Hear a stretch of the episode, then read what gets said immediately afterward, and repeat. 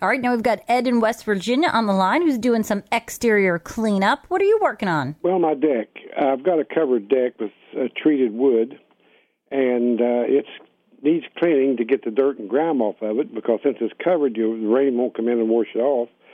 And and I can't use a lot of water because I've got things underneath it uh, that the water would leak down to.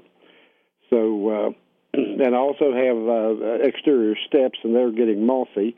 So, what kind of a cleaning product can I use to clean this this wood with? Now, first of all, what's underneath that you don't want to get wet? Is it furniture? Are you storing stuff there? Well, I've got uh, basically a, a workshop. I've got two workshops, one inside my, the house and one outside under the deck. You're going to probably have to cover those with tarps or something because you are going to need to use some amount of water.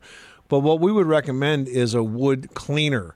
Now, cleaners, what they do is they'll they're very good at removing dirt, removing grinding, sort of removing that oxidized grayish sort of appearance that gets on top of pressure treated lumber.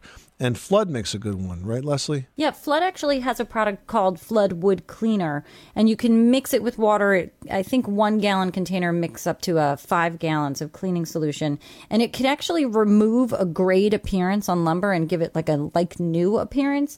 Now, here's the thing. I know a lot of people think that when it comes to cleaning a deck, oh, it's just dirt, it's pollen, whatever's on it, and they think just using some water on it is going to get rid of it. But you get the same things on your car, and you don't wash your car with just water. You actually need a cleaner or a soap product, but you don't want to use soap on wood. So it's always good to use a product like a wood cleaner that really will help you get rid of all of the weathering, the dirt, the grime, you know, just the usual stuff that a winter will put on a surface. So if you go with the flood wood cleaner, you can use it on exterior, interior, all kinds of woods. I mean, I'm saying interior because I'm meaning that yours is covered. I wouldn't use it in the house, but that's what I mean there.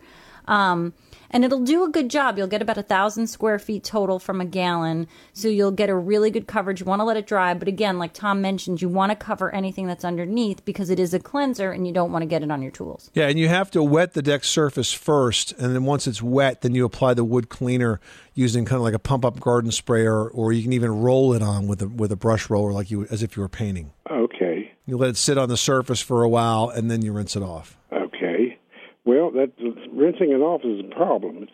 Ed, you're not going to be able to dry clean your wood deck. yeah, I don't know any cleaner that's going to take that in. Just not going to happen. Good luck with that project. Thanks so much for calling us at 888 Money Pit.